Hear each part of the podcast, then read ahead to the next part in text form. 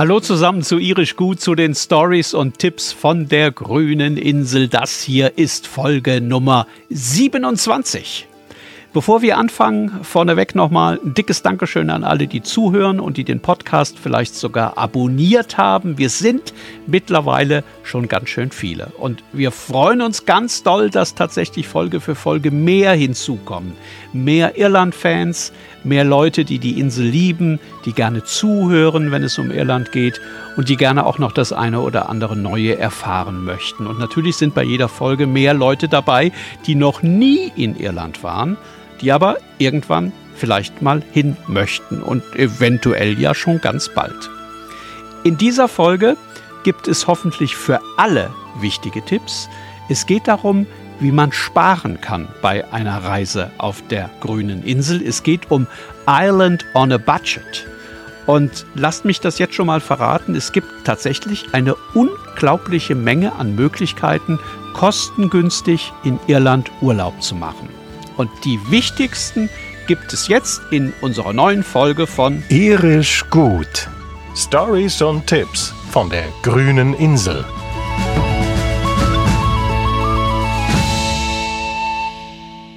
Island on a Budget. Damit die vielen Tipps in dieser Folge nicht komplett ungeordnet auf euch einprasseln, habe ich sie in vier Rubriken unterteilt und zusammengefasst. Als erstes geht es gleich ums Übernachten dann ums Unterwegssein, anschließend ums Essen und Trinken und zum Schluss dann um Aktivitäten, also um all das, was man während eines Urlaubs in Irland unternehmen kann. Jede Rubrik wird akustisch eröffnet von meinem kleinen Freund, dem Schaf. Na komm, sag mal was. Gut. Und schon geht's los mit den Tipps zum Übernachten.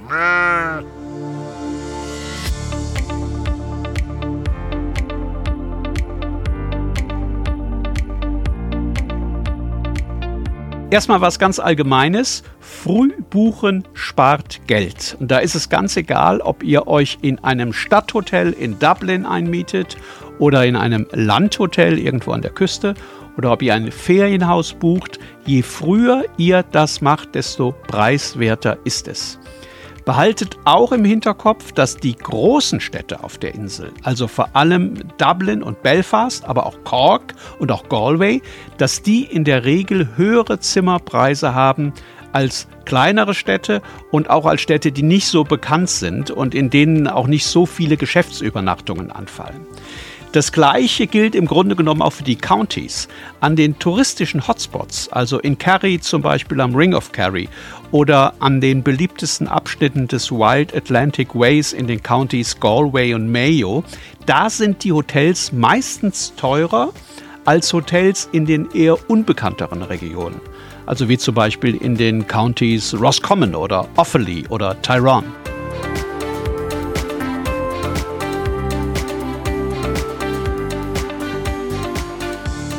Man kann auch ziemlich viel Geld sparen, wenn man sich ein Hotel aussucht, das nicht mitten im Stadtzentrum liegt, sondern vielleicht eher in einem Viertel ein Stück weiter außerhalb. Dann muss man abends möglicherweise ein bisschen länger laufen, bis man da ist. Dafür wohnt man aber preisgünstiger und man wohnt oft auch ruhiger als im Stadtzentrum. Wer gegen ein bisschen Trubel nichts hat und vielleicht auch andere Reisende kennenlernen möchte, der kann in einem Hostel viel Geld sparen. Ja, tatsächlich, da können auch ältere Leute einziehen. Und nein, ihr müsst da nicht gemeinsam mit 35 anderen in einem Schlafsaal übernachten. Die meisten dieser Hostels bieten mittlerweile Doppelzimmer an. Die sind dann in der Regel ein bisschen spartanischer eingerichtet als die in einem Hotel. Und manchmal muss man sich auch das Bad mit anderen teilen, aber sie sind deswegen auch deutlich preisgünstiger als ein normales Hotel.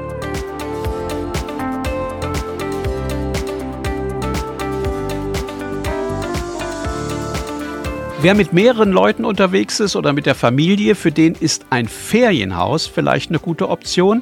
Wenn man den Wochenpreis da runterrechnet auf vier, sechs oder möglicherweise auch acht Leute, dann kommt man in vielen Fällen deutlich preisgünstiger weg, als wenn diese Leute alle Hotelzimmer bezahlen müssten.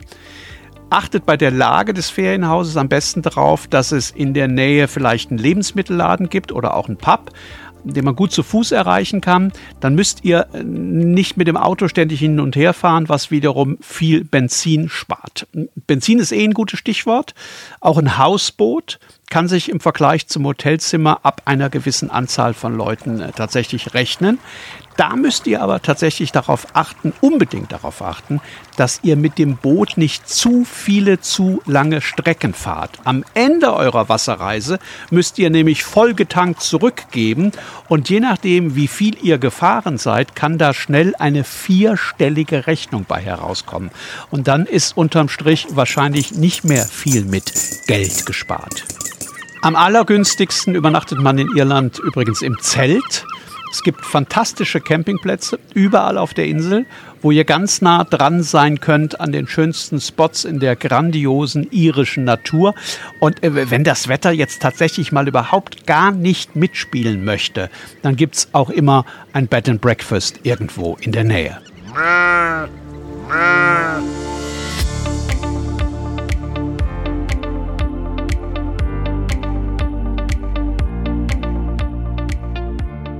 Nächste Rubrik und sowieso ganz wichtig, Essen und Trinken. Wer in Irland schon mal abends in einem Restaurant war, der wird sich wahrscheinlich gewundert haben, einmal über die Qualität, die ausgesprochen gut ist, zum anderen aber auch über die Preise, die oft doch ein gutes Stück über den bei uns liegen. Es kommt da aber so ein bisschen auf die Uhrzeit an. Viele Restaurants bieten ein sogenanntes Early Bird Menü an. Das gibt es meistens so ab 17.30 Uhr und das ist in der Regel deutlich preiswerter, als wenn man erst um 20 Uhr kommt und dann à la carte bestellt. Noch günstiger ist es mittags. Da gibt es ganz oft und eigentlich so gut wie überall die sogenannten Lunch Specials. Das sind entweder einzelne Gänge oder manchmal auch komplette Menüs zum Sonderpreis. Das ist übrigens auch eine tolle Möglichkeit, mal richtig fein essen zu gehen. Diese Lunch Specials, die gibt es nämlich auch in den Sterne-Restaurants in Irland. Und äh, die bieten auch Early Bird Dinner an. Also da bekommt man dann große Kochkunst für vergleichsweise wenig Geld. Das ist möglicherweise mal eine schöne Idee, wenn man sich einen ganz besonderen Abend unterwegs machen und wenn man sich mal was ganz Besonderes gönnen möchte.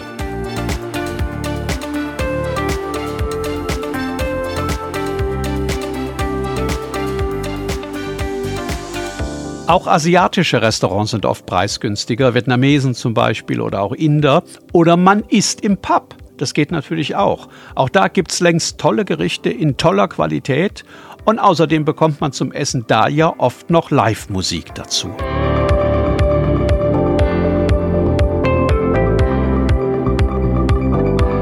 Manchmal hat man ja Pech und kann sich nicht entscheiden und findet nicht das Richtige oder der Ort ist zu klein und das einzige Restaurant hat möglicherweise Ruhetag. Dann gibt es in Irland immer irgendwo einen Chipper, also einen Fish and Chips Verkauf. Das sind manchmal richtig nett eingerichtete kleine Läden, in denen auch Tische stehen, manchmal aber auch nur Buden auf dem Gelände der Tankstelle beispielsweise, wo man sich dann was mitnehmen kann. Was es immer gibt, sind riesige Portionen. Und über die Kalorienmenge kann man ja ausnahmsweise mal hinwegsehen, man ist ja im Urlaub.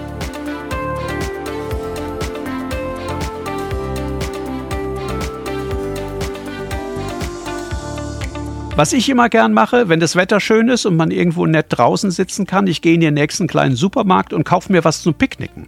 In vielen Läden kann man sich so kleine Baguettebrötchen nach Wunsch belegen lassen. Dann setze ich mich mit denen auf eine Bank irgendwo an der Klippe oder auf einen Felsen am Strand und lasse mir das dort schmecken. Man kann natürlich auch auf dem Markt shoppen in Irland. Regional und saisonal einkaufen ist ja gerade sowieso angesagt und natürlich auch sehr vernünftig. Und in Irland ist das auch eine der vielen Möglichkeiten, mit den Leuten Leuten ins Gespräch zu kommen. Die Iren sind übrigens allesamt große Frühstücker.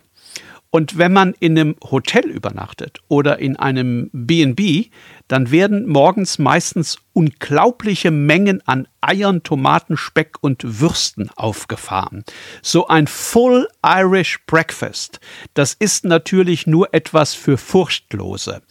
Dafür bringt einen das aber auch locker über den ganzen Tag. Und man muss bis zum Abendessen wahrscheinlich überhaupt gar nichts anderes mehr zu sich nehmen, was dann wiederum natürlich auch Geld spart.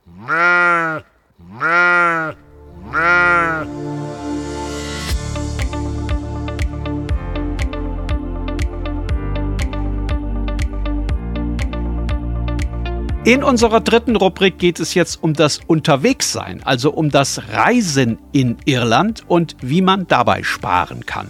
Wenn ihr mit dem Mietwagen unterwegs sein wollt, dann gilt auch für den so früh wie möglich buchen. Wenn ihr das auf den letzten Drücker macht, ist es in der Regel viel, viel teurer.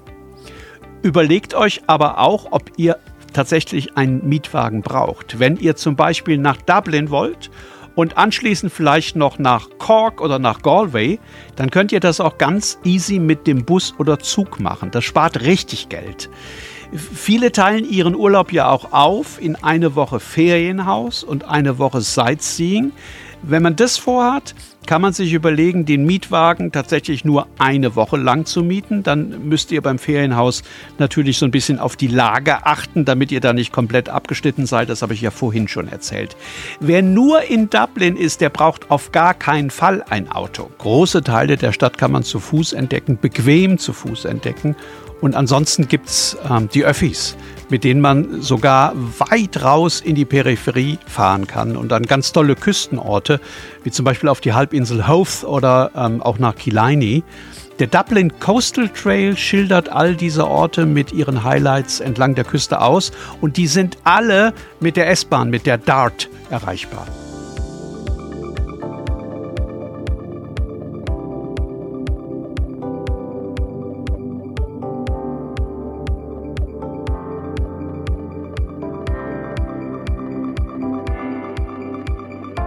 Belfast gibt es den Visitor Pass, mit dem kann man drei Tage lang sämtliche Busse und Bahnen benutzen, so oft man möchte.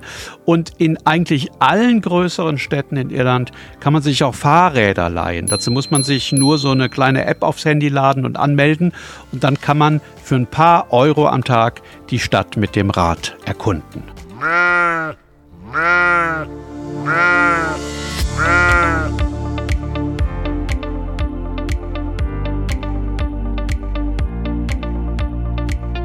Vierte Rubrik unserer Island on a Budget Folge. Wo kann man sparen, wenn man sich viel ansehen möchte und viel unternehmen will? Das Tolle an Irland ist ja, dass das Land eigentlich eine inselweite Attraktion ist. Es gibt so viele schöne Plätze in der Natur. Es gibt so viele Hammerstrände und Seen und Wanderwege und Küstenpfade, dass man jahrelang nach Irland kommen kann und immer noch längst nicht alles gesehen hat. Und all das ist kostenlos. Kostenlos ist auch der Besuch vieler, vieler alter Ruinen, verfallene Klöster, zerstörte Burgen, uralte Steinkreise, die alle stehen in Irland gewissermaßen auf der grünen Wiese. Und in den meisten Fällen gibt es keinen Sound drumherum und auch kein Tickethäuschen. Man kann die sich einfach ansehen.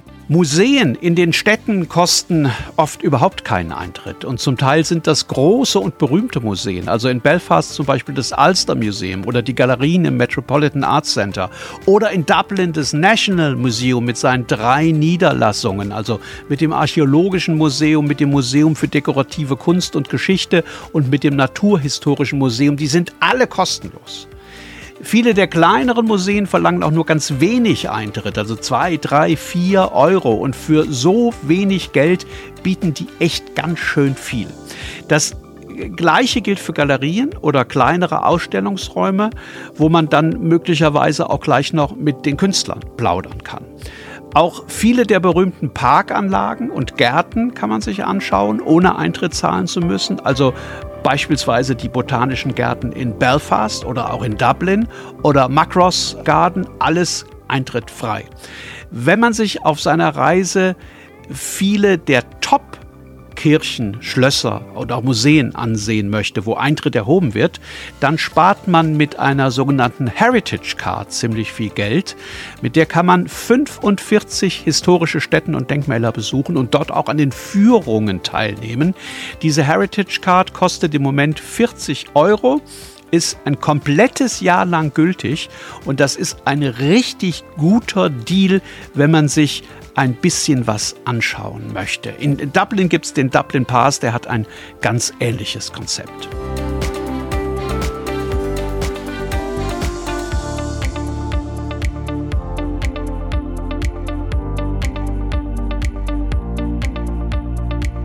Und dann sind da natürlich noch all die Irland-Erlebnisse, die ihr alle kennt, wenn ihr auch nur zwei Tage bislang in Irland gewesen seid. Die Unterhaltungen mit den Locals abends am Tresen, der Schwatz mit dem Mann, der mit seinen Windhunden am Strandgasse geht, das gemeinsame Fotoalbum schauen beim Frühstück mit der Bed and Breakfast Besitzerin und all die anderen Momente mit Menschen, die man auf der grünen Insel immer zu hat. Die sind alle umsonst und sie sind alle unbezahlbar. Irisch gut. Stories und Tipps von der grünen Insel. Das war Folge 27 von Irisch Gut von den Stories und Tipps von der grünen Insel. Wir haben auch dieses Mal wieder viele, viele Links in die Show Notes gepackt.